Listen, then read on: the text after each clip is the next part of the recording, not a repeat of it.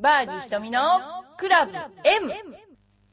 この番組は、チョアヘル .com の協力によりお送りしております。この番組はゴルフに対する質問や私に対する質問、その他人生相談などいろいろな質問を募集しております。番組宛ての質問は、チョアヘヨのホームページにあるメールフォームか、浦安にあるファミリーゴルスクールエパックでも受け付けています。はい、こんにちは。バーディー瞳のクラブ M ですけれども、皆様いかがお過ごしでしょうか？少し、えー震災のですね、えー方も少しずつ少しずつですね、良くなってるという話は聞いたんですけれども、えー私どもの今川の方はですね、えまだ2年先かなにやっとなんか全部が治るんじゃないかっていうぐらい、えーまだ全然何何にもなっていません。下水がこの間通りましたけれども家は傾いたままとなっていて 今あのー家の中にいると気持ちが悪くなる、うん、っていうかなやっぱりちょっと敏感足の裏でこうグリーンを感じている私としては敏感なもので やっぱちょっとあのなんでしょうね。まっすぐ歩いてるのにフックするみたいな感じ。であのかなり傾いてるのでそのままでは住めないっていうことで、えーまだですね、えーまひ引っ越している状況です。中にちょっと気持ちが悪いというような状況です、えーでもですねあまだだいぶなんでしょうね。もうなんか戦争の後のように自衛隊が来たかのようにもう道路はすっごい状況になっていて一応ですねなんかあの道路上にガス管水道管 下水全部出てます。あれガス管なんかチョキッとしたらガスブーッと出そうな感じですけどね。大丈夫なんでしょうかねあれね。そんな感じですね、えーまあ、そんな近況ですけれども。あともう一つ近況といえばですねグリーニーという雑誌が出たんですね。これはゴルフで輝くプレミアムライフ誌えっと私たちがお世話になっている、えーアルバ社ですね。アルバトロスビューという雑誌ですね。そちらの方でアルバ社の方からあの出し出したものなんですけれども実はあの創刊号に私たちが載っています、えーまずですねえー最新ドライバーを打ってみましたっていうところで、え私がそのなんでしょうね批評っていうのかないろんなドライバーのこういうところが打ちやすいですよとかそういうのをねあの語っています。であとですね八幡が、えーティーチングプロとして出ています。ヘッドスピードが非常に彼女はあのあるのであの飛ばし屋として出ています。で一応ですね取ったところは JMG ゴルフクラブ赤坂スタジオといいましてここ赤坂ツインターの1階にあるんですけれどインドアなんですけれども、えーかなりですね都心としては広い、えースタジオとなっています。でアルバ社はこの16階かなこの上にあるので非常に好都合ということで良、えーかったですね。あの取材も。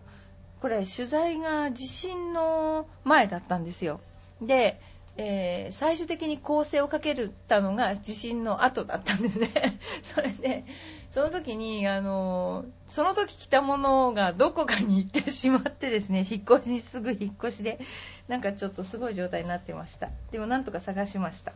で、えー出ています。でいろんなクラブをシらしまして、えーそういうページがあります。それからですねなんかいろいろありまして目的別で選ぶ5つ星ゴルフ場っていうところがあって私が一番面白いなと思ったのは犬と行けるゴルフ場愛犬と行きたいとかそういうのがあってあの愛犬と行きたい人私の友達の中島千尋が出ています。中島千尋プロが自分の犬を連れてえー、さっそうとゴルフをしている。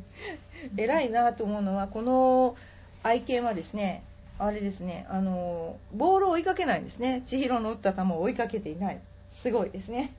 でも何件もあります。ゴルフ場で犬 OK ですね。であのそういうちょっと変わった切り口の、えーレッスンのね状況とかそれとかあとはスキンケアですね。紫外線に打ち勝つスキンケアとか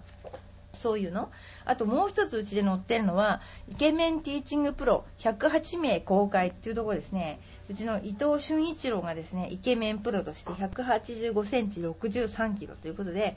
えー載っています。そしてですねえーもう一人イケメンなのか癒し面なのかよくわからないと言われましたが須藤が載っています。あの推薦した時は蹴られるんじゃないかとか言ってましたけれどもところがどっこいあの全然大丈夫って感じで、えー、結構中の上ぐらいな感じでですね乗ってます、えー、そんなのでイケメンがですね結構乗ってまあ自称イケメンと言っておきましょう。が乗っていますいっぱい。それからあとはですねあの食事ですね、まあ、女性ですから食事とかあとは高齢の方でも元気にゴルフしてるぞみたいな。あとは子供さんがいても元気ですみたいな。そういうゴルフライフですね。これは私はこの雑誌は一番今までの中ですごい素晴らしい出来だと。あの編集長頑張ったと。思っています。井上さんですね。頑張った頑張った。そして、まあ、そんなようなことであのグリーンに出ましたのでうちであの売っておりますので今回グリーンにを1冊買っていただくと漏れなく、えー、コースボールが1個、えー、つきますのでぜひうちでご購入ください。お願いします。はい。それからですねここにお手紙があの来ています。匿名希望の田中さん。ありがとうございます。東京都の方ですけれども。えっとですね昨日レイングッズの代替としてえー、ボールを受領いたしました。丁寧なお手紙とともにお送りくださいました。恐縮です。いつもポッドキャストを楽しく拝聴し興味を持ってメールさせていただきましたがかえって申し訳なく思っています。ここ2週の放送は浦安の被災状況についての放送ですが近隣に住む者として他人事ではなく拝聴しています。津波でご家族が罹災された職場の先あ後輩もおり一日も早い復旧、えー、復興を祈念しております。職場コンペもすでに無期延期となりましたがいつか笑顔でティーグラウンドに立てることを切に願っております。まずはメールにてお礼を申し上げます。ありがとうございました。もう本当にご丁寧なあのメッセージありがとうございます。あの実はですねレングッズを送らせていただいた時に私が使ったらちょっと色落ちが発覚しましてあのご迷惑かけてはいけないと思ってボールを送らさせていただきました、えー、ありがとうございます。匿名希望の中さ。ということで、ありがとうございます。えー、そうですね、あの、今コンペが結構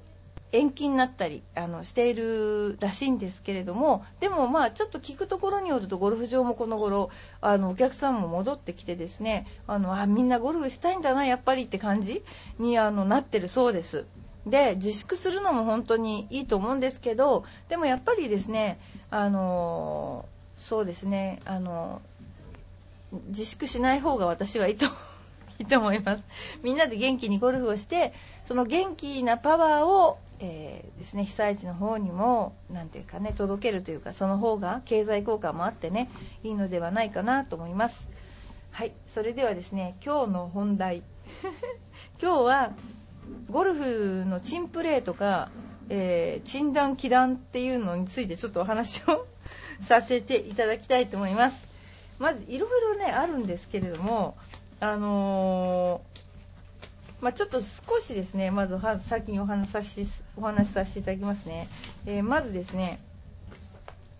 これは、えー、高校大学の時数回打ちっぱなしに行っただけなんですがクラブを借りて打っていて最後の1球を打った時にドライバー1個のボールに当たっただけなのによく見ず何やら45個飛んでいるのでおかしいなと思いそれにしても手応えがなかったな芯に当たって当たったからかなとドライバーを見るとただの棒になっていました。45個飛んでいったものとはドライバーのヘッドが45個に割れたものでした。これすごいすごい面白い。こんな面白いことあるんですか？もうめちゃくちゃこういうことあるんですよね。飛んでったのは。だからこれはあの木ですね。あのなんだろうパーシモンってやつですね。でなんかシュルシュルっと飛んでっちゃったというねすごいことになってますけどもあのこういうことは昔はよくありました。今はないですね。今はヘッドごと飛んでいくのがメインですけど 面白いですねこれね、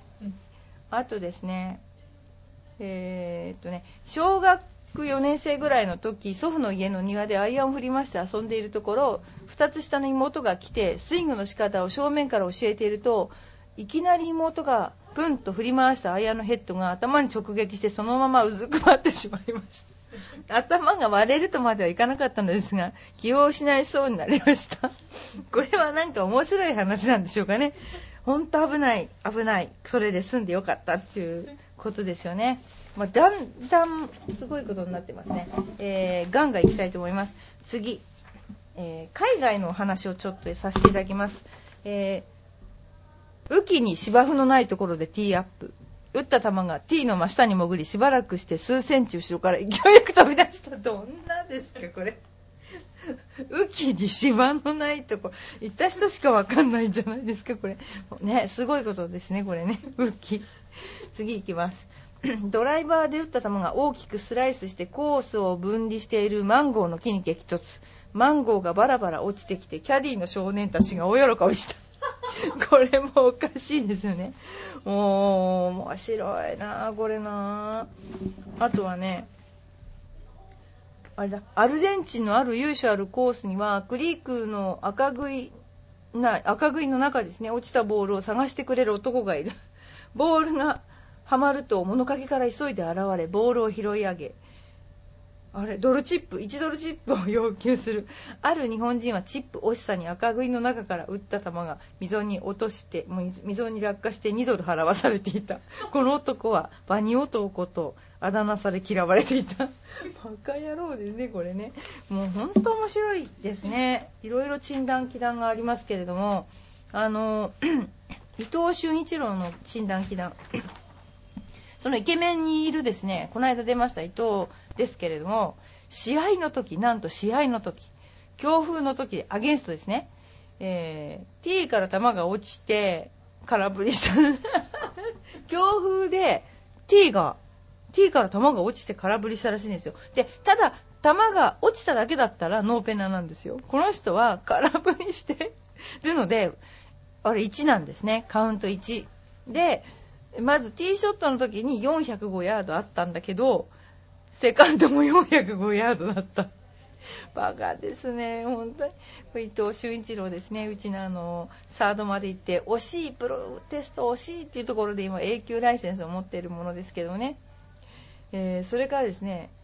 ダフって、ターフが飛んだと思ったら、ヘッドが飛んでいった。このヘッドが飛んでた時に昔、なんかパーシモンだったらしく、なんかパーシモンっていうのは、ネックのところが糸でこうくるくるなってるんですけどその糸がくるくるくるくるっと飛んでったらしいんですね。バカですねこれもね。あとですね500円玉をマークに使っていたら拾われた。これあります？これはよくある。よくありますねこれね。こんなもう次から次から次からめちゃくちゃ面白い話がいっぱいありますよねいやーティーアップする前に口をもぐもぐさせてる人がいて 何を頬張っているのかと思ったらボールを口で洗っていた。本当かなこれ。受け狙いじゃないですよねこれね。絶対本当面白いこれ。なんかすごいですねこれね。次は？はい。私の取引先の練習場用のボールを取り扱っている社長が南極観測隊に戦場や南極でボールを打ったりとよか利用してもらおうと思いお払い箱となったボールを寄付したんですよ。これはナイスアイディアとマスコミも飛びつき新聞に写真付きで載ったんですが当然ながら戦場から海へ打ったら不法投棄になるということで結局その後ボールは社長のとこに返却されてしまった。すごいですねこれね。全くもういろんなことがありますよね、本当に。こんなような、皆さんもなんか面白い、あの前ありましたよね、某うちの生徒さんの S さん、S さんが、えー、すっごい面白いラウンドのトロイの木馬という作戦というのをあの、ね、言っていただいたんですけど S さんのお家もなんか今とても大変らしく。なんかあのとってもなんか傾いちゃって大変らしいんですけどそれがあのあ傾いてるんじゃない沈んだだけなんだ。でこの話なんですけどね傾くとですね前損とかいろいろ降りるんですけどねまっすぐ沈むとねダメらしいですよね。それである一時期これはねこれは浦安の珍現象だと思うんだけどある時測ったら傾いてたらしいんですよね。1000分の6とか1000分の4これはどういうことかというと1メートルにつき4ミリとか6ミリとかそういうことですね。下がってるということなんですけどなんかね水がいっぱい出たらしいんです、まあ、液状化ですから。で45日大きい余震が続いたら平らになっちゃったらしいんですよ。で本当になんかですねそういうのを聞いてあのそれ本当にあの浦安の珍現象だと思うんですけどもあの今うちがですね1000分の6ミリ傾いてるとこがあって10メートルに6センチ傾いてるんですね。でうちってね駐車場部分が重いんじゃないかと思ってでここを切り離すとですねほとんど長方形になるんですよ。そうするとですね駐車場方向に傾いてるんですが駐車場を切り離してこれだけ余震が続くと元に戻るんじゃないかと。それであの反対側にですね駐車場の反対側に重いものをですね冷蔵庫とかそういうのを置いてあのやったらもしかして戻るかなってお客さんに言ったらプロ本気で考えてるのって私本当に聞かれました。でも結構浦安は傾いてるお家が今多くてあの中で気持ち悪いとかねあのやっぱり1 0センチ傾くと相当ですよ。うちでも相当なのに。あの気持ち悪いって言って住めなくなっちゃった人もいますんでやっぱ被災地だなと思ってます本当。そんなような状況で浦安の珍現象をお話しさせていただきました。まあいろいろですね。あのその他にもえー、数限りなく面白いお話はあるんですけれども、えっと、皆さんからもぜひですね、えー、こういったお話を送っていただきたいと思います。あとですね、あのー、エパックラーニングセンターからも、えー、被災地に物資を送りました。で、物資のお話なんですけどね、あの実はあのなんか会社でないと送っちゃダメとかで宮城県とか、えー、仙台市とかそういうところに電話をすると会社で1トン送ってくださいとか そういうレベルになっちゃってで本当にじゃあ個人のは受けな受け付けないって散々言ってますけどもなんか奥尻島の時にえらいことになっていっぱいその物資が集まりすぎて結局最後は捨てることになって仕分けが大変だからとかいう理由らしいそれもあるらしいんだけども一切個人のは受け付けないっていうんですね。だけどもさまざまなその何でしょうあの地域の村とか町とかのサイトを開くとこれが足りませんこれが足りませんっていっぱい出てくるんですね。それでうちは足りないものの中から下着とお米を送ったんです。えー、っとですね渡り町っていうやっぱ津波ですごく被害を受けたとこなんですけどそこはね町で町であのなんかあの募集っていうのかなしてたんですね。でよく聞いてみると本当に足りないんですって物資が。で本当に足りないんだけどそういう町とか村には行かないんだそうですね。であの本当おかしいんじゃないかと私は思ってでこれからもそういう町とかあの小さいとこですね小さいとこに今宅急便が届くようなのであの送っていこうと思ってます。それとあとはあのなんかですね私の友達でガイガーカウンターを持って行ってる子がいて あのですねなんかゴジラガイガーカウンターにちなんでゴジラなんとか隊とかわかんないですけどねトラック2個分ぐらい運んでってくれてるんですよね。だからその本当に届いて本当に苦しいところの人でそこには何を届けてるかっていうと学用品なんですって。学用品とそれから出産間近の妊婦の人に出産用品。でやっぱりそういうのは女の人でないと分かんないということであの、まあ、うちのね川原が送ってるんですけどインストラクターの川原が、えっと、週に2回来てたんですけどもねそのブラインドゴルフと土曜日のレッスンなんですが金曜日のそのレッスンはあのブラインドさんの方は私たちにもパスバトンタッチほとんどしてあの今買い出しに走ってんですね彼女は。で買い出しをもうしてその出産とかその女の人しかわからないようなものとかあと子供用品をもう本当に買ってですね、えー、1日にトラ2トントラック2台って言ったかな運んでるって言ってましたね。川原のあの所属の会社の方から。で私たちもあのそこにですねあの実際届けて本当に届いてくれるところに支援をしていきたいと思っているので、えー、本当あのいやそちらの方に送りたいと思っています。でランニングセンターの方で今あのチャリティーコンペっていうんですかねあのシミュレーションゴルフをやってるんですけども皆さんのご協力のおかげで今現在ですね4万円ぐらい資金があの貯まりました。であのまだまだ皆さんあのいっぱい予約してくださっているんですけどそれも送らさせていただきますのでよろしくお願いいたします逐一ですねこういったこと活動についてはあのご報告させていただきたいと思いますまあ、本当にあの浦安の方にもあのボランティアでいろいろしたいんですがやはり本当にひどいところにまず優先で送らさせていただきたいと思いますのでよろしくお願いいたします。あのバーディー瞳のクラブ M ですけれどもあの皆さんのいろいろなですね体験談とかあのゴルフの体験談もそうですけども、まあ、今の浦安の事情とかそういったものを送っていただければあのご紹介させていただきたいと思います。それでは今日はどうもありがとうございました。